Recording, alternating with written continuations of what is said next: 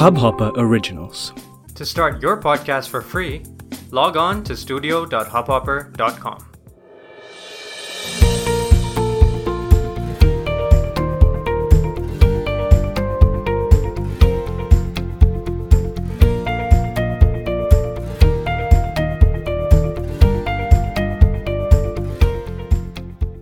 Hello मैं हूँ तनुश्री और आप सुन रहे हैं बकबक तनुश्री तो आज का जो एपिसोड है ना, वो एक पर्सनल स्टोरी है मेरी, एक रियल लाइफ एनेक्डोट है मेरा।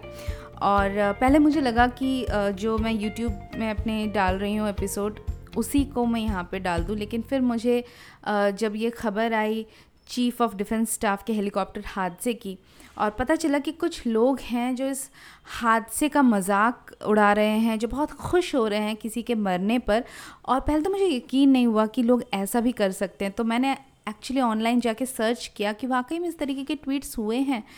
And to my surprise actually हुए हैं। और चंद लोग ऐसे भी हैं जो इस तरीके से खुश होते हैं किसी के मरने पर विच इज़ रियली सैड और जब इस तरीके का कोई हादसा या कोई प्लेन क्रैश की खबर आती है तो ये एक पर्टिकुलर स्टोरी है जो मेरे जहन में एकदम से आ जाती है। और मुझे जैसे इस हेलीकॉप्टर हादसे के बारे में न्यूज़ में आया तो एकदम से ये स्टोरी वापस मेरे दिमाग में आ गई। तो मुझे लगा कि ये स्टोरी मुझे शेयर करनी चाहिए। और इसी वजह से मैंने ये स्टोरी अपनी लास्ट मोमेंट पे चेंज कर दी। और, ये एक रियल लाइफ स्टोरी है। और बात थोड़ी पुरानी है, कुछ साल पहले की, जब मैं फ़र्स्ट ईयर कर रही थी अपने ग्रेजुएशन का। तो जैसा कि आप लोग सब जानते होंगे, जो मेरे पुराने पॉडकास्ट सुन चुके हैं, पुराने एपिसोड्स उनको पता होगा कि मैं डिफेंस किड मेरे पापा इंडियन एयरफोर्स में थे और मैं एक गर्ल्स कॉलेज में पढ़ती थी और हमारा एक ग्रुप हुआ करता था पाँच छह लड़कियों का। तो उसी दौरान की ये कहानी है। तो हुआ कुछ यूँ कि हम लोग जब बीएससी फ़र्स्ट ईयर कर रहे थे तो अमूमन हम लोग कॉलेज, जो डे कॉलेज हुआ करता था हमारा,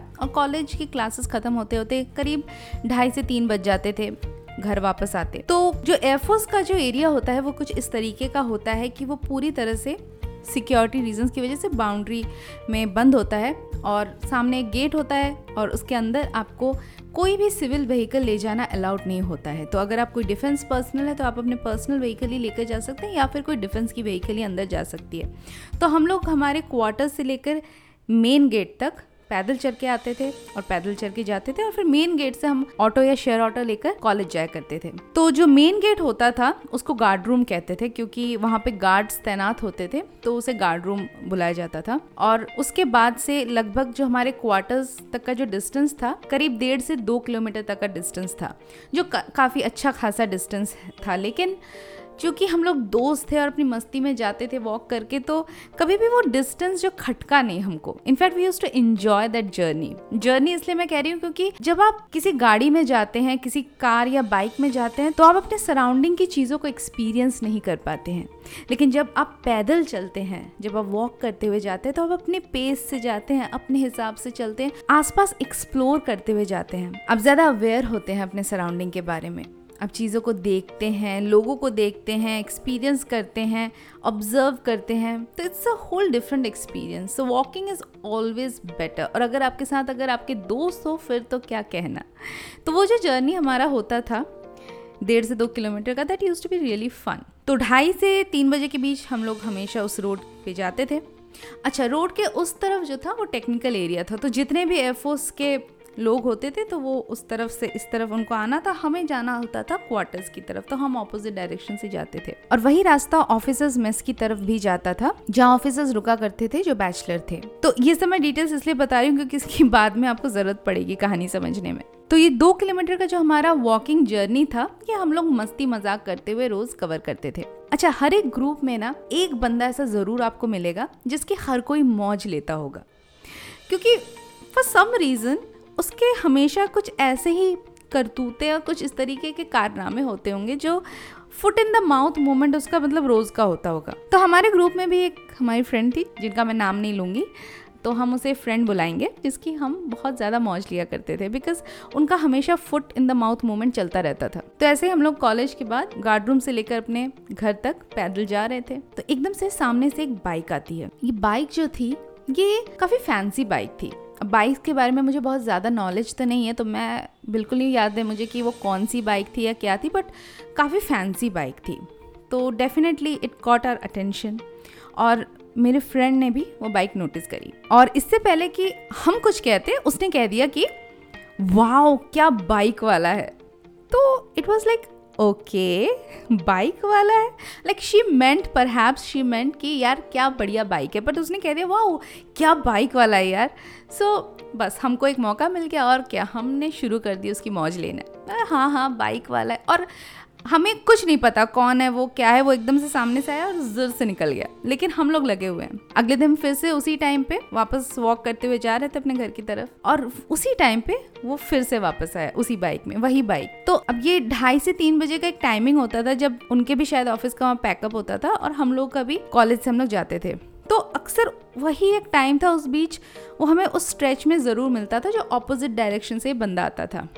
और इसने हेलमेट पहना होता था तो हमें एक्चुअली लिटरली उसका कुछ नहीं पता कि वो कौन है, वो कैसा दिखता है, कुछ नहीं। बस उसने हेलमेट पहना होता था बिकॉज़ एयरफोर्स स्टेशन के अंदर हेलमेट पहनना कंपलसरी होता है। हर जगह होता है वैसे तो लेकिन वहाँ बहुत सीरियसली फॉलो भी किया जाता है। तो इसका जो हेलमेट होता था ना, इसका शीशा ऊपर उठा रहता था तो हमें सिर्फ़ उसकी आँखें दिखती थी।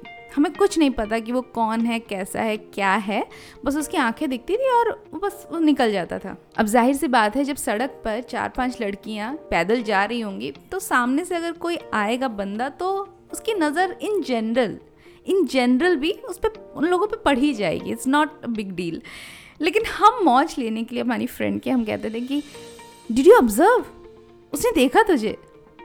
और वो बहुत खुश रियली really? अच्छा ऐसा है क्या? मतलब she was very very gullible very innocent तो उसको ऐसा सीरियसली लगता था कि शायद उसने देखा मतलब इन जनरल उसने देखा होगा बट हम उसको कुछ ज़्यादा ही यू नो बड़ा चढ़ा के उसकी मौज लेते थे। तो और हमें अभी तक नहीं पता कि वो कौन है। तो उसकी बस आँखें दिखती थी and she use to like you know go gaga over because the bike was really good looking I don't know about the guy but the bike was really good looking तो हम अक्सर उसको मज़ाक उड़ाते थे कि पता नहीं है। अभी तक हेलमेट उठा नहीं है। पता चला जाना था जापान पहुँच गए चीन वाला सीन हो जाएगा हेलमेट उतरेगा और फिर टेन कुछ और ही आएगा। सो so, हम लोग बस मौज लेते थे और हमें कुछ कुछ लेना देना नहीं था। It was just for fun तो चूँकि हमें ना उसका नाम पता ना वो कौन है पता है तो हमने उसका एक नामकरण कर दिया था आपस में और नाम रखा था हेलमेट वाला। क्योंकि हमें सिर्फ़ उसका हेलमेट दिखता है और उसकी आँखें दिखती थी और कुछ नहीं। एंड हमारी दोस्त थी, वो क्लेम करती थी, यार he is very handsome I don't know how okay तो नाम था उसका हेलमेट वाला, और ये है हेलमेट वाले की कहानी। तो इस स्ट्रेच के बीच में एक छोटा सा कैंटीन भी था। कैंटीन या कैफेटेरिया जो ओपन था। तो कुछ प्लास्टिक के चेयर्स रखे थे, कुछ टेबल होते थे और ऊपर एक अम्ब्रेला ऐसे एक सेटअप था तो खुले में वो था। तो कभी कभार हम लोग जब थक जाते थे या मूड हुआ तो वहाँ पे थोड़ा बैठ जाते थे कोल्ड ड्रिंक वगैरह पी लेते थे। तो गर्मियों का मौसम था, ऐसे ही हम लोग वहाँ पे बैठे थे एक दिन। और ऐसे में वही बाइक वापस वहाँ पे आती है और वहाँ रुक जाती है। और पहली बार उस बंदे ने अपना हेलमेट उतारा। और अब हमको फॉर फ़र्स्ट टाइम हमने उसका चेहरा देखा। और मेरी दोस्त एकदम खुश हो जाए, एकदम ब्लश हो जाए। उसे उस दिन कुछ अलग ही अचीवमेंट की अनुभूति हुई बिकॉज़ उस दिन उसको पता चल गया कि एक्चुअली हेलमेट वाला के बारे में उसका ओपिनियन सही था। क्योंकि उस दिन वो जीत गई। बिकॉज़ हम जो उसका मज़ाक उड़ाते जो उसकी मौज लेते थे that guy was actually good looking he was tall fair handsome okay so वो बहुत खुश हो जाए। हम हमेशा उसकी मौज लेते थे कि यार तुमको तो पता नहीं हेलमेट के अंदर वो क्या दिखेगा, क्या निकलेगा, बस तुम ऐसे ही खुश हो जा रही हो। देखना ऐसा होगा, वैसा होगा। मतलब जस्ट मौज में। और जब उसका चेहरा दिख गया तो हम सबसे कहने लगी, देखा, मैंने कहा था ना he is good looking he is good looking हाँ हाँ मेरी माँ he is good looking fine तो अब ना सिर्फ़ हमें उसका चेहरा दिख चुका था, बल्कि अब हम उसका नाम भी जानते थे, उसका रैंक भी जानते थे, और ये भी जान चुके थे कि वो एक पायलट है। क्योंकि पायलट की यूनिफॉर्म में एक ईगल होता है बीच में एक अशोक स्तंभ होता है सो हमें पता था। तो ये पायलट है और उसका नाम जो भी था मुझे इस वक्त एकदम याद नहीं उसका नाम क्या था। आ, लेकिन ऑफकोर्स उसका नेम प्लेट था तो हमें उसका नाम भी पता चल गया। तो उसके बाद जो है बात वहीं पे ख़त्म हो गई। हम लोग एग्ज़ाम हमारे शुरू हो गए थे मुझे याद है। तो काफ़ी बीच में थोड़ा गैप हो गया था, क्योंकि हमारे जो एग्ज़ाम्स के टाइमिंग होते थे वो थोड़े अलग होते थे। तीन घंटे के लिए हम जाते थे एग्ज़ाम्स में और तो हम लोग जो है जल्दी वापस आ जाते थे। तो ढाई से तीन का वो जो टाइमिंग था, वो हमारा रहा नहीं। तो कुछ दिन तक जब एग्ज़ाम्स चले, उसके बाद फिर कुछ दिन की छुट्टियाँ हो गई एक हफ़्ते की, क्योंकि पेपर चेक होते थे और उसके बाद फिर कॉलेज शुरू हुए। तो जब कॉलेज शुरू हुए, हम लोग एज़ यूजल अपनी वॉक करते हुए, बातें करते हुए जैसे जाते जाते थे। ये जो हमारी फ्रेंड थी इनको कुछ खटकने लगा। इनको जो रास्ता है, वो कुछ अधूरा अधूरा सा दिखने लगा। उनको वो चीज़ नहीं दिख रही थी, जिनकी वो आदि हो चुकी थी। तो एकदम हमसे बातों बातों में कहने लगे, अरे, वो हेलमेट वाला नहीं दिखता आजकल? एकदम से हम लोगों को भी स्ट्राइक हुआ, अरे हाँ यार, हेलमेट वाला नहीं दिखता आजकल।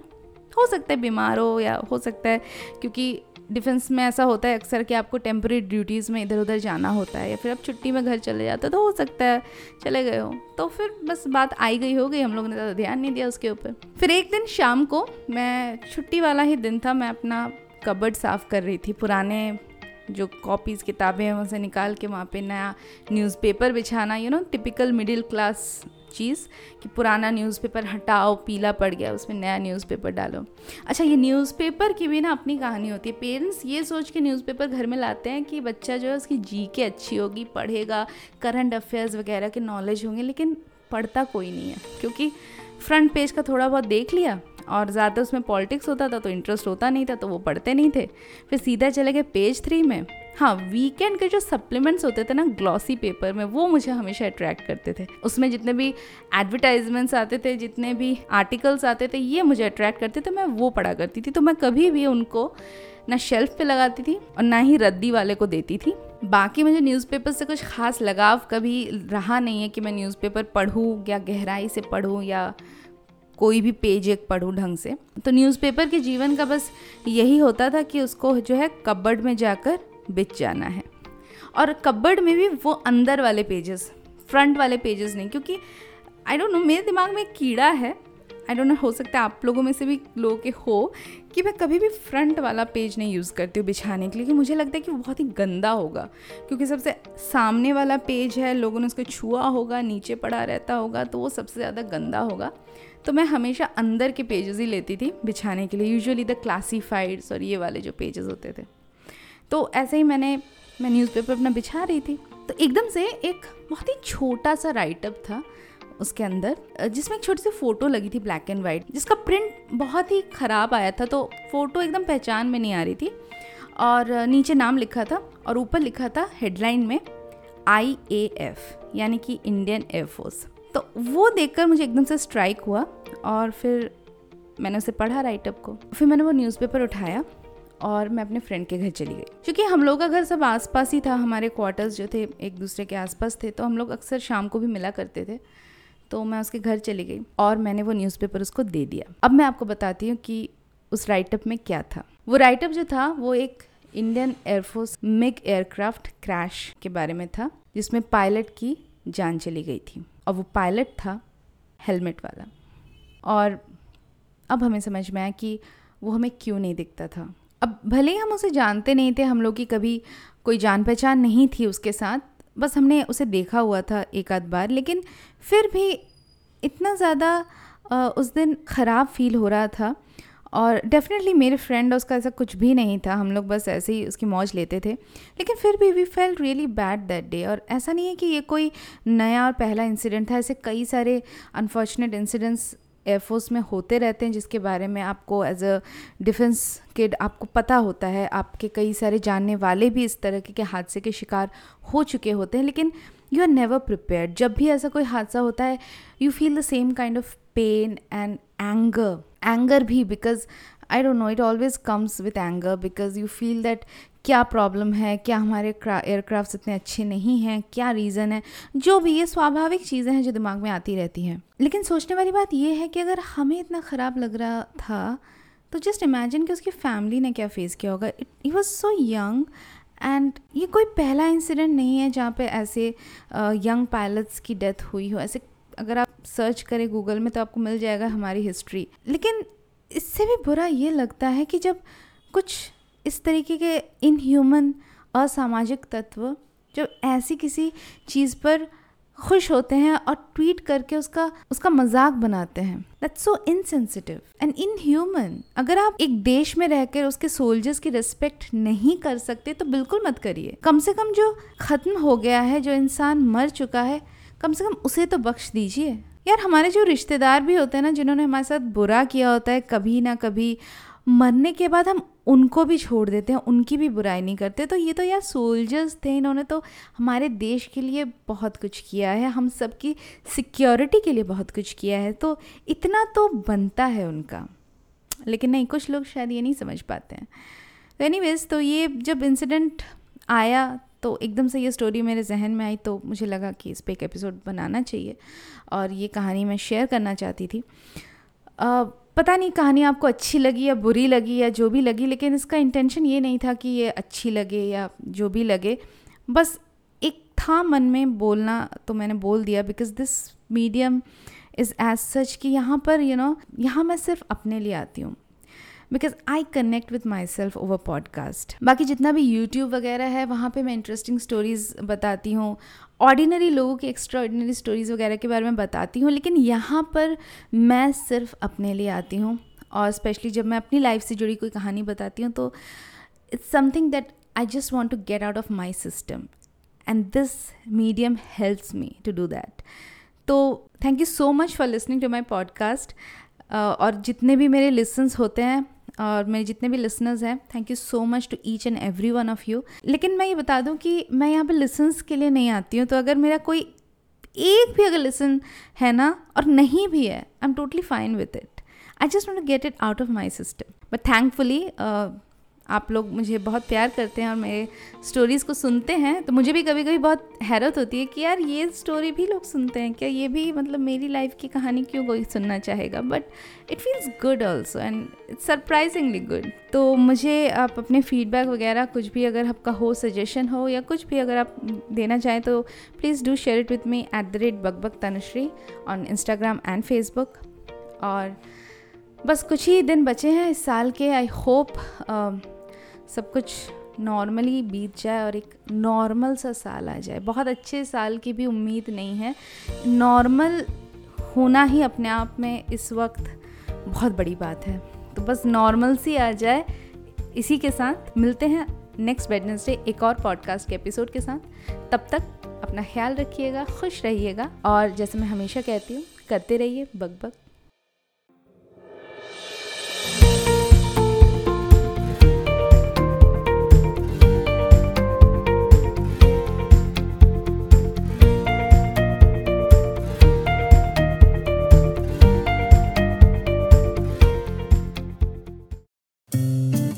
इस हब हॉपर ओरिजिनल को सुनने के लिए आपका शुक्रिया। अगर आप भी अपना पॉडकास्ट लॉन्च करना चाहते हैं तो हब हॉपर स्टूडियो वेबसाइट पे रजिस्टर करें और एक मिनट के अंदर अंदर अपना खुद का पॉडकास्ट लॉन्च करें। यही नहीं स्टूडियो देता है आपको पूरी आज़ादी कहीं भी, कभी भी अपना पॉडकास्ट लॉन्च करने की सिर्फ़ तीन आसान स्टेप्स में। तो साथ में अपना पॉडकास्ट शुरू करने के लिए तैयार just hop on Hubhopper simply content